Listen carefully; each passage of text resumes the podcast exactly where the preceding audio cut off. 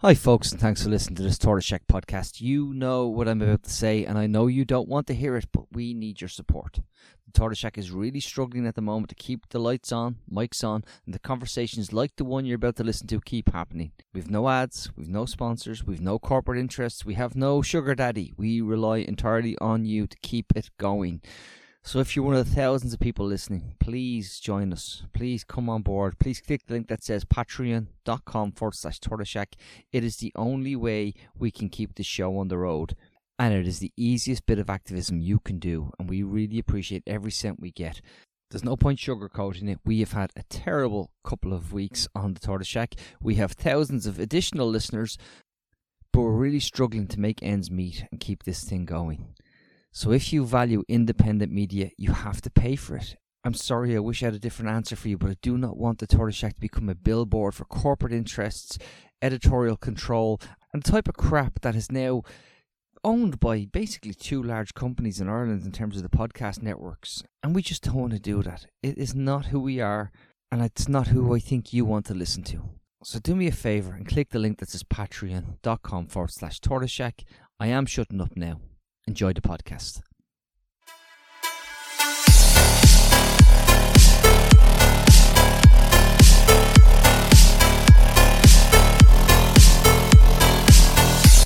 Hello and welcome to the Shrapnel Podcast. I am your only host tonight. Uh, my name's Sam McElwee and my uh, my partner in crime, Gareth, unfortunately is sick. Now he's telling me he's not well, but I actually think it's to do with the Nottingham Forest game that was on yesterday. Again, they lost, and it's kind of hard to take when it's week in, week out. I understand, Gareth. So get better soon, mate. Um, tonight, I am joined by somebody who is not only scaring the life out of me, but excite me at the same time. Um, she is the communications officer of the Young Unionist Movement, and it's Alana Cahoon. Uh, And the reason it's scaring me is because this is this is the dilemma we have. We have a young person here who's willing to come on and talk about their their ideas, their future, their, their the way they want to progress. But because they have very little of a backstory, it gives us very little ammunition as podcasters to get in there. But here we go. We're going to dig into Alana. We're going to find out what's going on, um, and just find out what us old guys don't know about what the young ones are bringing to the table. So, hello, Alana. How are you doing? I'm good. How are you?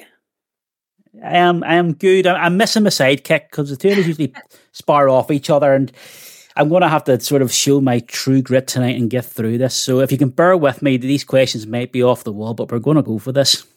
May as well. May as well. My first podcast, so I'm looking forward to it. Okay, right. The challenge is down. Let's let's start a marker for the rest to follow. Alan, I suppose um, I'm going to have to ask the questions. I mean, you're the Young Unionists are, are linked to the Ulster Unionist Party, and, and for many people, when they think of the Ulster Unionist Party, especially in my generation, it would be the men in grey suits, the middle class, upper class guys that came round and sort of round the election time and told us what they wanted us to do and who to vote for, and, and they're the unionists are always sort of they're always painted in this picture of um, bowler hats, collarettes, suits on the way they go, and and to be honest, you, debunk all those. So how how have you sort of ended up where you've ended up politically? Yeah, well, I feel like I've always been the type of person like growing up, I was always really interested in school and like history, politics, debating, and kind of knew that I wanted to get involved politically. Um, I feel like growing up, you know, I would have quite social views on things like same sex marriage and things like abortion, but the mainstream unionist media that I was seeing was very much like anti same sex marriage, anti abortion. And in my brain, like I've grown up in a unionist area with unionist values, and I very much do see myself aligned with those constitutionally. However, I was always like, oh, there's no place for me in this because I don't agree with their social side of things. Um, so for many years, like I studied politics at A level. Um, you know, it was always told to us that like unionist was considered right wing and that nationalist was considered left wing. And to me, I was like, that can't be because I didn't see myself as a like a right winger. Um, but it actually my first kind of introduction to the Ulster Unionist Party it came when I did a lot of um, youth work growing up, so a lot of cross community projects, um, especially with like together building United Communities like TBUC. And we had a radio show that we got to host in Brownlow Youth Centre. And the Lord Mayor at the time, Julie Flaherty, who is an Ulster Unionist um, councillor, she came along, was so bubbly, so involved with like all of the young people. Uh, and like, I think from that point, that kind of got me thinking that like, oh, the Lord Mayor is not just some like old man who comes and shakes everybody's hand and then leaves. Like we had Julie on the radio, we had her, um, you know, listening to us like sing and dance, and it was fantastic to see. So kind of got in contact with Julie again months and months later. Um, she found out that I was kind of interested in politics, and it wasn't just like me from a radio show. Um, and she invited me to come along to the ABC Council building. Um, not anything politically affiliated. She let me know that from the start. Like, you're not obligated to join us. It's literally just we're taking young people round, we're giving them a tour of the government buildings, and, you know, come along. So I did. And then, kind of from then onwards, I was being pointed to more and more events that weren't necessarily like party affiliated at all. Um, but like things where I was starting to meet other young people that were also interested in politics. Um, so kind of as I got a bit older, I say older, I was like 16 at this time and then 17, 18 is when I really started to, to kind of be like, right, I think I'm going to join a party. Um, it kind of came to me as a no brainer as I'd met, um, a lot of the other like young unionists, um, in particular, like our president of the Young Unionist, Ben Sharkey, he's 23 and he was a very kind of like cool guy, was really interested in his politics. And I was like, you know what? These are my type of people rather than the mainstream view of like these old men in suits. But um like in, in general, like being with the Ulster Unionists um throughout election times, you know, they've really allowed me to kind of take a front seat in things. Like I was out canvassing with them, I was getting to speak to um, people on the doors. As well as that, I got to go to the Count Centre, which was like really, really cool for me. Like me sitting 19 years of age, watching like all these like people that I'd only seen on TV before. Um, and it's kind of just went from there. Like it was more so opportunities to meet other people and finding like minded people. Yeah, you're talking there about you're a unionist, so that's how you identify as a unionist. Yeah, and I'll I'll always identify as a lawyer. So, how are you a unionist and not a lawyer? This is not a question to sort of yeah it, to get at you. It's a question where I want to I want to tease that out. Where you see the I, difference in, in your mind's eye? Um, I feel like you know it's in terms for me generationally, um, loyalists are seen as like there's bad connotations around it simply because it was it was always referred to as like loyalist dissidents, loyalist violence rather than like unionist violence. Union, you know, it's more so like in that kind of bracket where to me, like just growing up and hearing that associated to me, loyalism can be associated with like violence, which is not the case now, but I feel like if I had that prejudice growing up, then I don't want to then introduce myself as that. Um, but as well as that, I feel like loyalism has this like major connotation of like loyalism to the crown, to the royal family. And for me personally, I don't agree with everything the royal family does. So I also wouldn't describe myself as somebody that's like completely dead set loyal to the crown because that's not necessarily my view.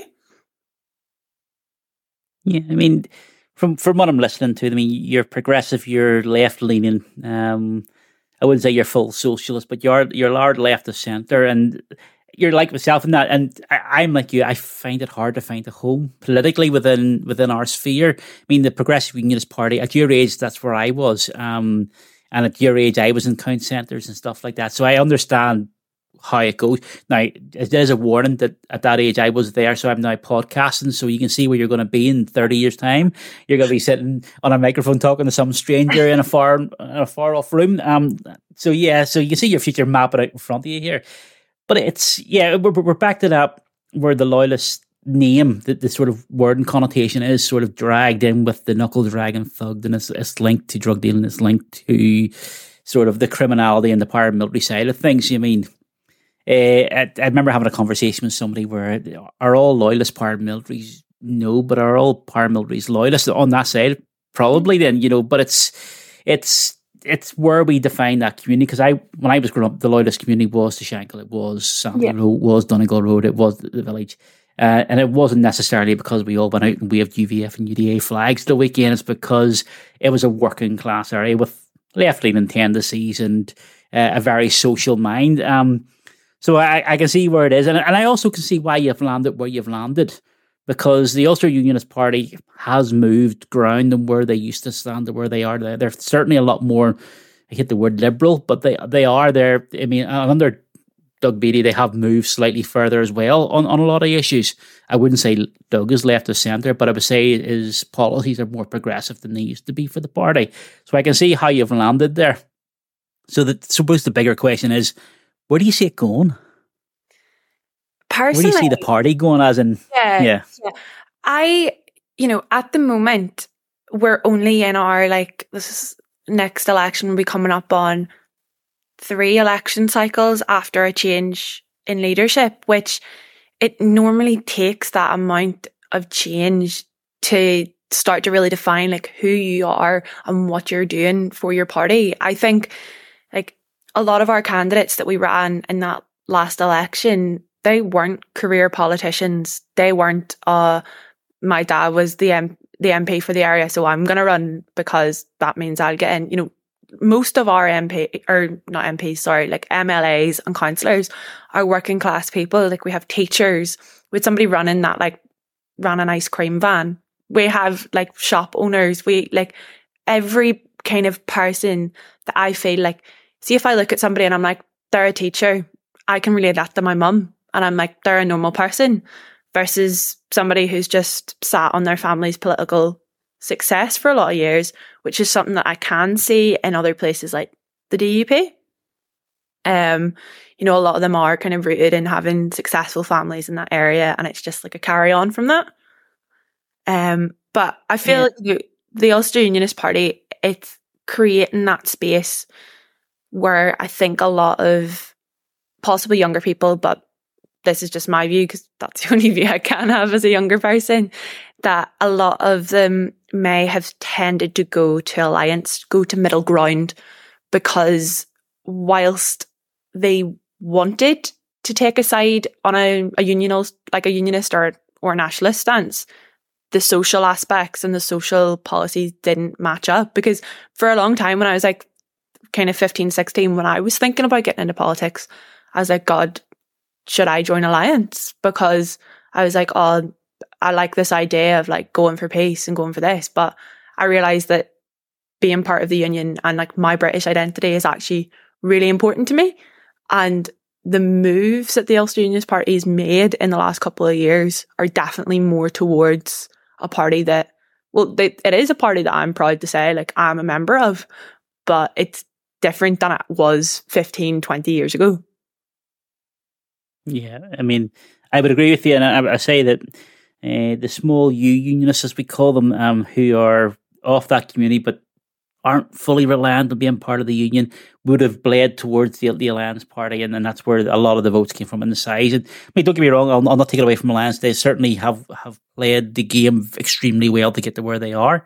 Um, from a party that was on the fringes to being the third largest party in the country, they've, they've done well, and I can't take it away from them. Um, no, fantastic, you know what they are able to do um, and especially like how young um, a lot of their candidates are, like completely fair play to them for that. But definitely, I think as parties like the SDLP and the UUP have changed in the last couple of years, there's been um, a shift. Not obviously the the alliance have grown, but there's a shift. I think from those people that were like in alliance and on the fence and kind of on the fence as to what way they wanted to vote to now feeling comfortable to go either side.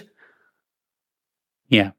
Uh, and again, Alliance have always built built their house on the fact that they didn't have to decide the constitutional question, and at some point in the future, the way things are going, we may have to. So that that may be the disruptor that comes along to sort of ends the the sort of um the daydream for them. It sort of wakes them up a bit. Um, but that's that's their battle to fight, and we'll, we'll leave them to it. I'm sure they can they can certainly cope with it, and yeah. they're they're a big party.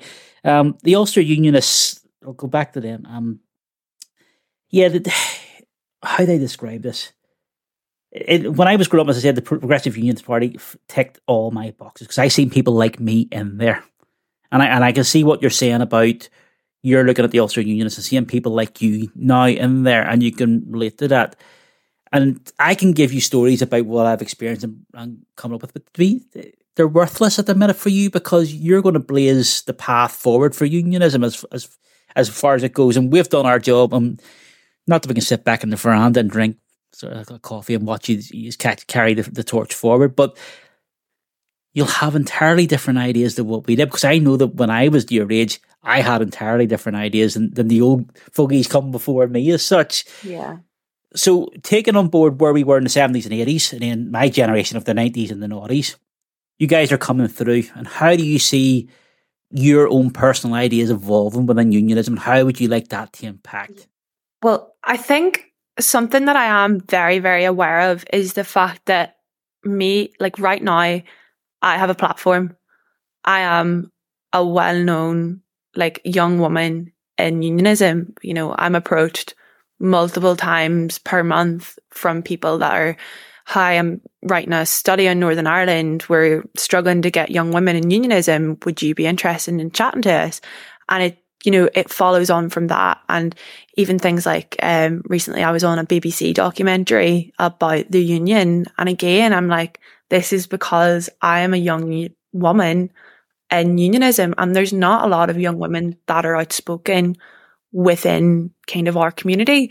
So I realized that I do have a platform and that I do have almost a responsibility to kind of look to people younger, my age, even a wee bit older, and say, like, look, it's all right for you to be outspoken. It's okay for you to get involved in politics because, to be fair, when I first even started getting involved um, with the Ulster Unionists, it was a majority men. And to be honest, it still is. We like, well, in the youth wing at least, because I feel like a lot of young women don't really want to take that step if they see that it is a majority male kind of dominated thing.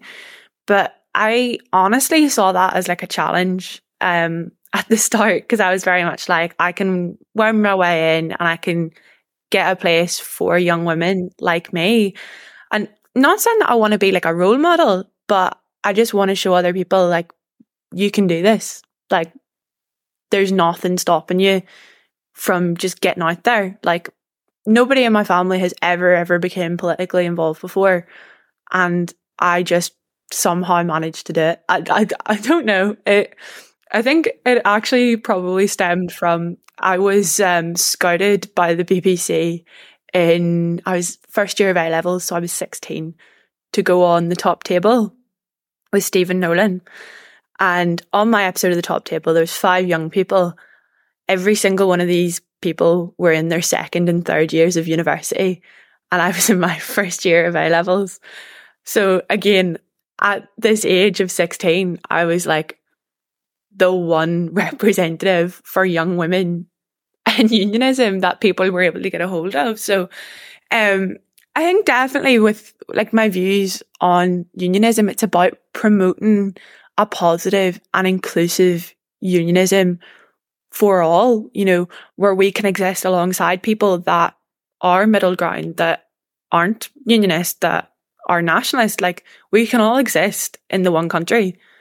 And I think it's important to not kind of disillusion yourself that everybody's going to think the same as you because that that's not that's never going to happen and especially not in northern ireland but it's okay to associate yourself with something that you believe in even if everybody else doesn't. Yeah. I mean i, think what you're saying there about it being a, a sort of not token female in the room but you know what i mean? The, being the minority of, of sort of balancing this and and and the, the reluctance of young females to come through, and I can see why. Because when you when you read through Twitter, sometimes the cesspit that it is, and you see the likes of uh, Stacey Graham or Arlene Foster, Michelle O'Neill, the comments that are leveled at them based on their gender as opposed to what their political views are sometimes are bad enough. So, and then the other side of it is we've seen um, some of your colleagues in the in the young unionists and taking pelters from people because of their parents, because of their age, their experience. How are we meant to bring the next generation along? I mean, it doesn't. We're not going to be around forever. You know, we we have to look at how we encourage, and I would like to see a lot more young females come through. You know, so how do we how do we stop stop the crap? Is, is basically the way I'm not going to put it any nation yeah. than that. Stop the crap that is thrown at young females on social media and allow them the space and the confidence to put their heads above the parapet. To be honest, I would love the answer to this one um, because every single time I post anything, there's some form of comment about my appearance. So, for reference, I'm quite heavily tattooed. People are like, oh, she can't be a unionist. She can't be this. She can't be that. And I'm like, like, what does what I do with my body have to affect my politics or have to affect my views on anything? And even the one that made me laugh the most was I used to have um, split dyed hair. It was like Cruella de Vil type of thing. So half of it was blonde and half of it was ginger. I went to the UUP. It was like a party AGM had a photo of me and Doug Beattie, and I had green trousers on. So the blonde hair, the ginger hair, and the green trousers. First thing was pointed out, she's dressed up as a tricolour. And I was like, right, guys, come on here. and it's like, I'll just get comments about like my hair, about my piercings, about my tattoos. And it's like, that, that, that really doesn't matter because I feel like a lot of people in like the older generations really do think like to be a politician or to be like politically involved, you have to be this like man in a suit with perfect hair and you have to look a certain way. But when you consider the demographic of people that would be voting for people like myself, if I were to run are people like me. Most young people nowadays have piercings. A lot of them have tattoos. A lot of them have funky hair colors. Like you're not going to get anywhere by just being completely uniform. It's about being able to stand out. And I feel like the women are kind of pressed on it more so for this. Like, there's the whole kind of stereotype of like, oh, the girl with the blue hair is complaining, like, you know, about something, something. And it's like, I just don't understand why it's such a thing and why people feel the need to point stuff like this out because, like, how does the color of my hair, like, even impact anything I'm saying because it doesn't. But that's the thing that people pick up on. I suppose it's their own bias coming out and their own fears and insecurity yeah. coming out. Yeah, and you're talking about there about we have this idea in our head that our politicians should be in suits and short hair and well manicured. And well, they, they've been in the job for X amount of years and they haven't really done a very good job of it. So maybe a change is what we need. Um, and you're and you're right about the demographic, and, it, and it's smart. It's smart of parties to do this to change the demographic of their makeup of their of their representatives to attract the demographic that's out there. I mean, it's it's it's as simple as supply and demand. I mean, if if you're voting, um, and I know my, I've, I've kids your age, and I I know talking to them and their friends and their and their peer groups and their community groups, they're really apathetic in this country towards pol- politics in general. So the fact is, there are a group of you guys here out there who are sort of burning and, and chomping at the bit to get going. I, I think we need to go full throttle with this and, and encourage it, um, yeah. nurture it, and protect it, and get it and get it out there. I feel like there is such you know, a negative view on politics, especially within young people. Like I do a politics degree myself, and every time I tell that to like to anyone really. They're always just like, "Oh, what are you doing that for?" Or like, and this is a conversation I have every time because people think like, "Oh, politics is this really boring thing," and like politics is just like the kind of British Prime Minister giving a speech, and it's like it's so much more than that to me. It's you know looking at international relations, it's looking at all these really interesting things that go on around the world, and even how to make the world a better place but because I feel like of the legacy in Northern Ireland, people see that as politics and just shut it out because they don't want anything to do with it. Yeah, they'd be the same. They they would tell me that, that I mean, they're not sectarian in the slightest. They've friends from all sorts of communities and backgrounds, and they don't want to be affiliated to a party in case it gives an impression that they're taking a side, and, and they're not. So I think, yes, the new generation of, of politics needs to be born. And whether that means you have to rebrand with your names and your colours and your logos, I, I don't know. But it, it's it's something that we need to be looking at, especially in the unionist community where our turnout is so low. It, horrendously it low. Um, that fear of like feeling like if you join, you're going to like alienate anybody else that you're friends with from like another side of the community. I am the poster child for that. That's not true. My bestest friend is a card holding member of Sinn Féin, and we are the best of friends. Like, and there's there's no issues between us. He knows that I'm in the Ulster Unionist Party. I know that he's in Sinn Féin. It's a non-issue. We're still friends regardless of what political group. Yeah, there's a bit of slagging going on every election period, but that you mess with your friends, you slag them off. Like that's yeah. common. So neither of us are afraid to admit political views. So I don't see why anybody else should be in that sense. I think there'd be a lot, a, a, lot, a lot. My generation and generation before uh, on that relationship. Say, how can you do that when they did this, and and they'll be like, why, why can't we did that to them? And it's like, you don't have that baggage, and that's the way it should be. Yeah. That's why we did what we did in '98. That's why we did what we had to do, and, and we got a place. So the generation, because you're post '98, um, yeah. coming through now you you're you're the first breath of fresh air that's not weighed down by that baggage who can who can respect it and look to it, but you don't have to carry that baggage. And I think that's you know, I remember bringing that up at, a, at an event, um, talking to the guys from Lucid Talk, I think was there, uh, or Strategy and I, and saying to them, this is the first election that the the Good Friday babies as such were going to vote in. Yeah. And it's something they hadn't considered that people were starting to vote who weren't around when the ceasefires weren't done. And they've, all they've ever known is, granted, there's been the odd gun attack and there has been bomb attacks and the paramilitaries are still yeah. knocking about, but it is nowhere near the level that we had. So it's good to see people like yourself coming through with a passion for politics without the baggage because you're actually talking about policies now. You're yeah. not talking about demons. Because I feel like, you know, growing up in Northern Ireland, like I'm 20. I was born in 2003, so five years after the Good Friday Agreement. But because I was born after the Good Friday Agreement doesn't mean that the legacy of the Troubles doesn't impact my life at every given moment, to be completely honest with you. Like there there's so many undertones of like stuff that has happened in the past that it's impossible to escape from. Like um I live in Scotland at the minute. I'm in university in Glasgow and it's like people just think over here that it ended in 98 and that's it. But we see like the lasting impacts of a conflict. Like we are a post conflict country. And my generation specifically are the children that came after the ceasefire.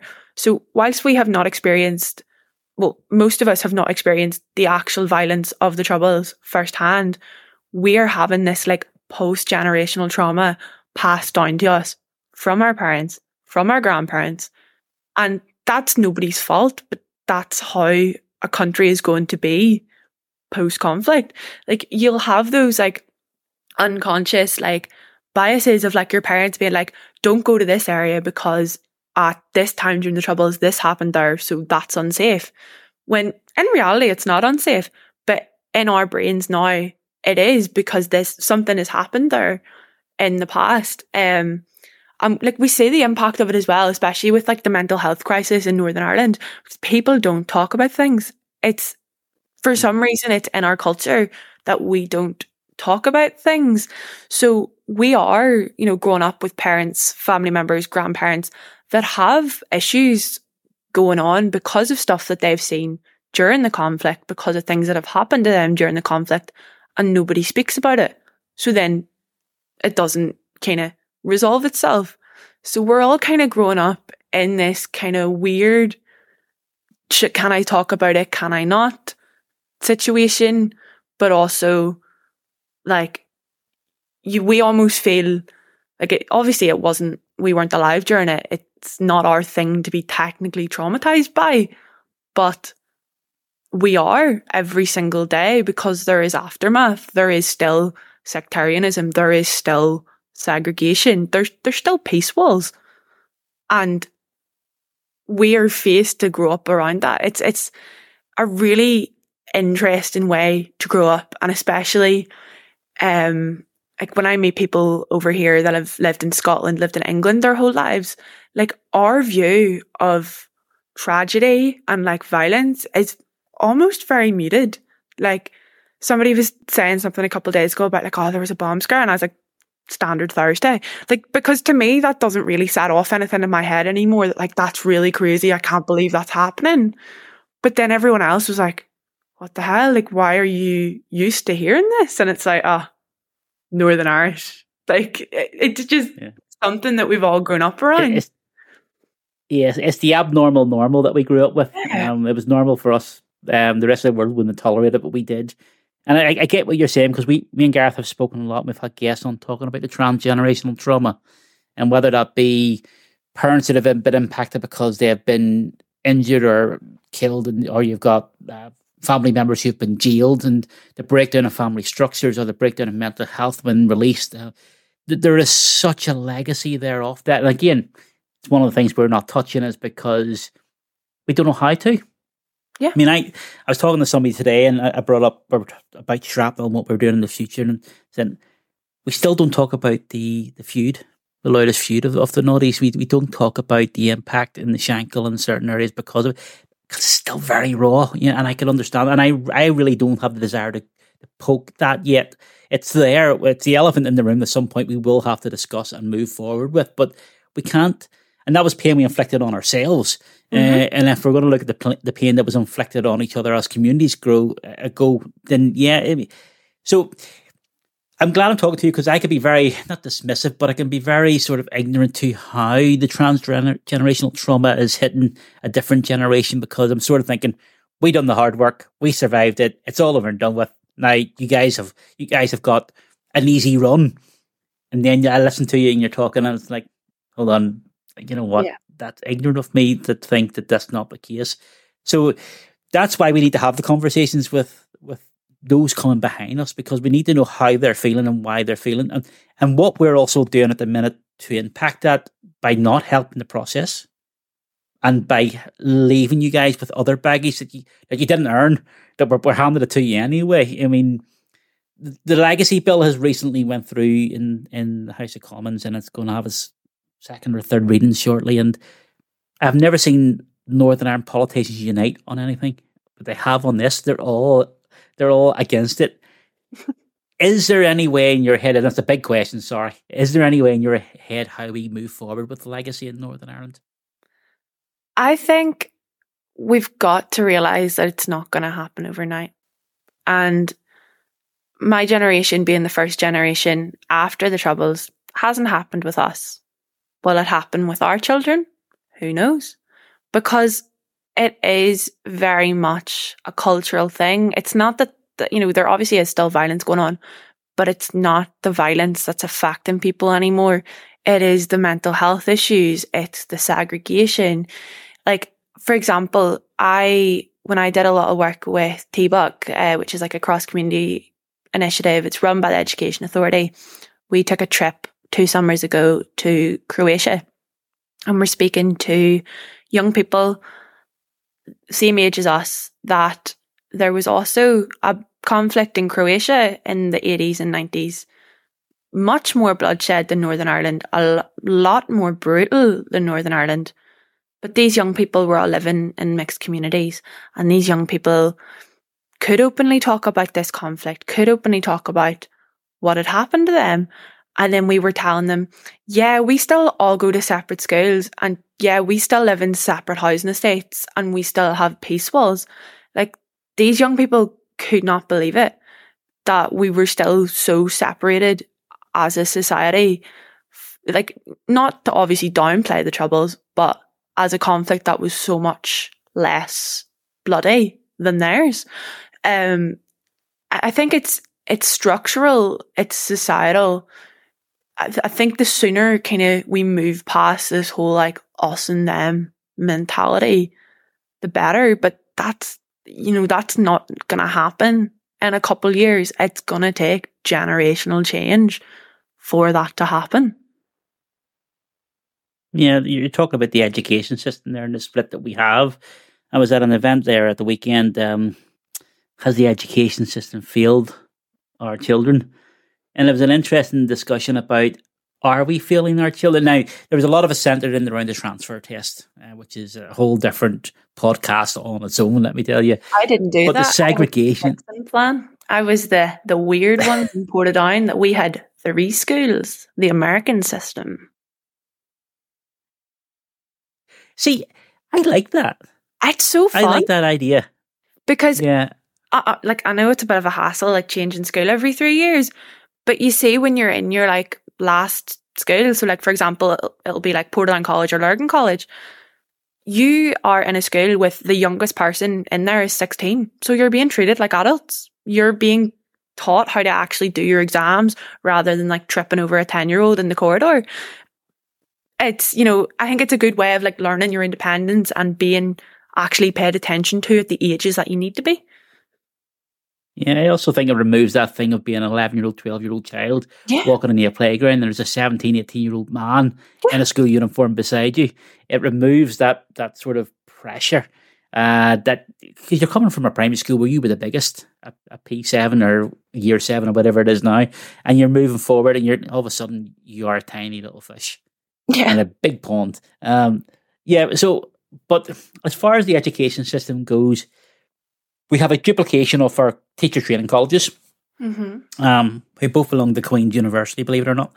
Um, and we have, at the age of five, we filter our kids unless you, unless you pick to go to integrated college by your parents. You're you're put into these streams, and there's every chance you'll be 18 before you meet somebody of the other community, and then we expect them to live in harmony. Uh, It, Exactly. Because you, I can yeah, fully see that if there wasn't things that I was involved with outside of school, like, you know, youth clubs that did cross community initiatives, I probably wouldn't have met somebody that was uh, Catholic or a nationalist until I was 18, 19 or in the workforce. And, Yeah, you know, that's, that's uh, not a good system to have. Yeah, um, we we build up then this um this image in our head, this sort of fantasy, sort of I don't know, um, some sort of TV show in our head. What what the other community are like, and I mean, Derry Girls did it brilliantly. Uh, I thought that's where you were going to go with the whole Croatia thing, a, blackboard in a room somewhere, and people putting posters in cupboards. Uh, but yeah, we, we do this, and, and we then expect expect I don't know what our kids to do at the age of 18, 17 and, and Mhm. live in harmony, and we we don't we don't give them the skills or the experience to deal with it. On the other side of that, we put them into a school of five when they have no prejudice at all, Mm-hmm. and we build the prejudice into them. Yeah. with the schooling system that we have. and that's that's another thing that I think that like it almost reinforces um that level of separation because you see when I was growing up so I'm from like a majority Protestant unionist family but my granny and granda are mixed marriage so my granda's a Catholic and my granny's a Protestant and thankfully where they grew up in Banbridge that wasn't really a big deal but I was very aware that so I had two great grannies. One of them you went to and she had pictures of the Pope everywhere. The other great granny, she would come down and watch the parades with you. And to me that was that wasn't like a a difference thing. I was just like, she really likes the Pope. And that, uh, like, to me that that- I didn't understand. And then as I got older, I realized like, oh, I have a Catholic side of the family and I have a Protestant side of the family. And then it's like, you know, to me, it wasn't a big deal that my granny and granddad were mixed marriage. But then when we're learning about stuff in school, it's like, oh, mixed marriages were a really big deal back then, like especially in like history and politics. And to me, I'm like, God, this is awful strange. This is something that I've grown up with. Like it's it's not that big of a deal. But obviously everyone's kind of first experience with like a cross community aspect or meeting somebody from the other side of the community is going to be different. But for me, like I was faced with it from birth, I had no choice, you know, pretty mixed family in that sense. Good, gives you a good grounding. Um, I don't know what age you are. I don't like asking people their age. Did you vote in the Brexit referendum? No, gosh, no. I was, I was 13 at the time. Um, right. Okay. That makes you feel Yeah. really old. Okay. I remember my mum waking me up to go to school and she goes, We're out. And I was like, What? She goes, Brexit. And I was like, Oh, okay. so, yeah, I was, And, I was and again, in that time. we we've left you with a legacy of um, heartache, pain, and a and a Pandora's box of absolute chaos to, to sort through as a generation coming. If another one to get you in trouble, uh, if we could have another referendum, what way would you vote? Oh, remain till the cows come home. Yeah. Like, honestly, like, and I don't know if it's because we haven't seen the fully realised version of the UK completely sorted out and out of the EU. But to me, it has just caused so much hassle leaving the EU. But it's also things like losing funding for things like um growing up in youth work, there was a lot of like um EU regeneration projects um that would have done like gardening projects around, you know, rural communities. Where's the money? Not by the EU anymore. And I feel like obviously a lot it, it kind of sparked up these other um like conversations around like when Brexit happened, then more conversations around independent Scotland started happening again because Scotland wanted to stay majority and so did Northern Ireland. And then with the Northern Ireland Protocol, with the Irish Sea border, that brought violence, that brought riots on the streets in 2021, I want to say. And it's like, that could all have been avoided. But then again, how do we know that would have been avoided if we remained? We'll never know. Yeah, yeah, we, do, we we don't have the, the access to the parallel universe for the decision went the other way, unfortunately. Um, but yeah, you, you do raise some good points there, and the fact that you're a student, I suppose the Erasmus system is is not really open to you anymore.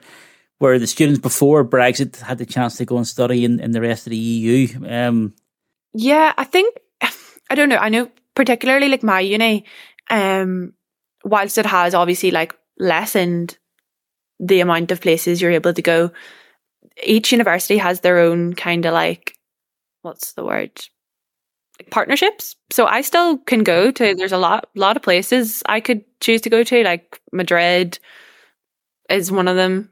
Nice sunny weather for like there is there's a lot of places across Europe that I still could go. Maybe it's a wee bit more awkward now and maybe there's less funding, but it's not as if Erasmus has disappeared and nobody studies abroad anymore. Yeah. Well, I have to say, it's been refreshing talking to you. Um, I've given you a couple of curveballs there to just to really sort of make sure that the Twitter feed is going to be interesting over the next couple of days with the likes of Brexit and stuff and, and how it's going to go in the future. So, I suppose the next couple of questions should be even even heavier just to finish off. I mean, uh, we have an election cycle next year. Um, are you going to stand for Westminster to be an MP? No. Um I, I think running to be MP in the middle of a degree is probably not a good idea, especially living in Scotland because I, I don't don't think I'd get elected, but I definitely wouldn't get elected in Glasgow. But then, Um, on the other hand, um, we have David Cameron now back into government. You know, um, so stranger things have happened. I wouldn't rule it out Alana just quite yet. No, I know. I, I feel like, you know, today has just been crazy in the world of politics. But um yeah, it's something that like I'd love to do just to say I did it, but nah, I'll, I'm still got my degree to do, so maybe not this Okay, one. we'll, we'll mark that down as a note for next year, but maybe going forward as a yes. Uh, not putting any pressure on Doug to get you sort of nominated anywhere along the line, of course. Um, I suppose, I suppose we maybe should talk about Westminster a wee bit just on, on what's happened today. I mean, in the last in the last half decade, well, we had Brexit, Trump, um, protocols, frameworks, politicians coming back from obscurity, and the fact that he called Brexit in the first place. Um, we- we seem to be in the twilight zone of politics. What would be the weirdest thing you think you've witnessed in the last couple of years that you, just springs to mind about how weird this, this world is getting politically wise? the fact that a cabbage lasted longer than Liz Truss. That cabbage. Like how many Uh, like how many prime ministers did we have in the space of a couple of months? Her like you know, I feel really bad for anybody studying A level politics right now because they have so much to do, so much to keep track of who who's the current like whatever minister. That could change tomorrow. Nobody knows. Um I feel like, you know, David Cameron's back in. Who knows? Nick Clegg might appear from somewhere and we'll be back to 2010 or 2010, 2013 again. yeah. Uh, Nick could give a chance to sort of Nick, Nick could go back on his promises again for free university places. He can redouble down on that when he made the promise to get if he got into power and didn't follow through with it. So yeah, there's there's always there's always that for him. Um, I suppose I'm going to let you go um in a minute or two, but I'm just I'm just thinking about the dynamics of this place and where you are and where the rest of those young politicians, not just the young unions, but the rest of the young politicians are at the moment. So we have a cycle next year, and then we have what is it, four more years, three more years, four more years to council again, which is where most people, young people cut their teeth. Um, and the one we haven't talked about, I suppose, is Stormont, because I I deliberately tried to avoid it tonight, but Uh, Sorry, what's Um, what's that? Haven't heard of that in a while.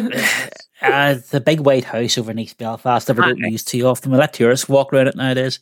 Um, if if it ever is up and running again, and I'm going to take it from the party that you're in, you'd like to see it back up and running again for the for sort Yeah. of totally. the foreseeable. Um, is that somewhere you'd like to be in the future? And again, God knows when that next election cycle will be, because it, it, I don't know whether they're going to come back in the way they or whether they'll come back in with an election, uh, and then we're back to sort of Yeah.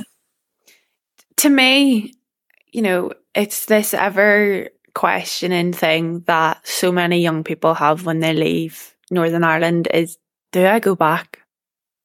Because like right now I'm having a great time in Scotland. There's the, just the small things like bus travel for everybody under 22, free. Free. Anywhere across the country, free. Fantastic. Why don't we have that in Northern Ireland?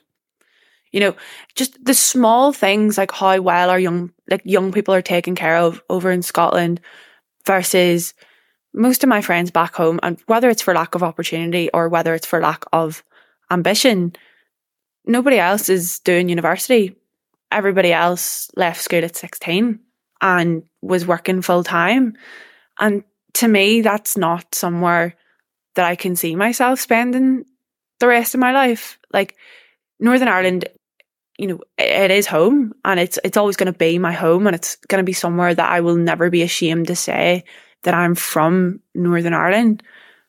But to me, there's there's no real pull for young people anymore. There's no opportunities. You know, yes, there's Queen's University, yes, there's Ulster University, but that's a small percentage of young people that are able to get in to those universities. And it's like, what about the rest of us? You know, as much as I'd love to go back to my hometown of, you know, Portadown and go and represent my peers, I just feel like I, after being here for almost a year and a half, I feel already so disjointed from the people back home because Yeah, I've that's a- completely different life. And it's not even just because I'm in university or because I'm not still in contact with a lot of them.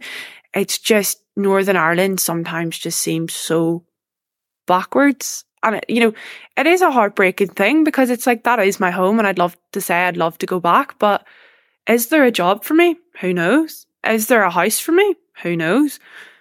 Is it somewhere that I can sustain myself in the future? the the it's a big question mark, and especially with Stormont not up and running, there's nobody setting out policies for us for young people to be able to say, "I there's going to be a help to buy scheme in place for young people." Because we're seeing housing prices shoot up. Nobody nobody's buying houses anymore. Everybody's renting. And with a Stormont government up and running, maybe there could be something there to help us. There could be something to incentivize us. But when we're saying even the politicians can't agree enough to to go and rule out or roll out laws, then you know, how can we inevitably say, yeah, I do want to go back and I want to make a life here. Yeah, I mean, and, and that plays into the whole theme that we hear about, you know, whether it's the brain drain or what way you want to put it. But our young ones leave this this place and they get a taste of life without oppression is not the right word, but it is the right word. You know, not oppression as they're being put down, but it's the oppression of of the atmosphere here sometimes. And they get out and get a bit of freedom, whether that be for their political thoughts or how they want to live their lives. But they leave leave Northern Ireland and they very rarely come back. Um, and as much as it's been really great talking to you, you've now put me on a sort of downward trajectory with that Aww. comment. I'm so I'm very sad now. Yeah, that we're going to lose. You, lose. No. Yeah, I feel bad to my family. Like, oh, they're like, oh, you're coming back, and I'm like, I don't know. I'll see. I'll see. But I feel uh, that a- the young people that are in Northern Ireland are taking steps in the right direction to start to improve our country for us. So maybe in three, four, five years, when I'm done education, maybe we'll be looking at a completely different place. Yeah. And I think that's the challenge for us that are here at the moment is to is to create the atmosphere for young people to want to come home again. Mm-hmm. And I think that's where we need it because we need those young people to come home with the experiences that they have elsewhere of what could be and bring yeah. them to here and and make them happen. You know, what you're saying there, travel for under 22s, yeah, please. Uh, let's let's look at that. Or let's look at travel for people who are unemployed and heading to, to job interviews and stuff. Let's let's enable people. Um, free transport for the NHS, so we don't have to worry about free car parking. Yeah. Let's give them free transport to work, so we don't have to worry about the, all the car parks and all that free parking that goes on. There's a lot of ideas we, we can explore, and yes, we need to we need to make sure that we have some sort of system in place and finances in place that we can bring our young people home and let them let them run rat. Let them start with a clean slate and, and design a, a better place for us all because yeah, that's what we always want. That's all we want is, is a yeah. better is a better future. Um, well, you are the future. I'm part of the past. It's been it's been good and it's been depressing uh, and it's been fun talking to you, Alana. So thank you very much for joining me tonight. Thank you for having me. Not a problem. I'm sure I I can envisage something coming up in the future where you and your peers will be involved in shrapnel in some way because I think this is something that me and Gareth need to be looking at as, as two old fogies. We need to be looking at how how we facilitate some sort of platform for you guys moving forward. So I'll keep in touch, Alana. Thank you very much. Thank you.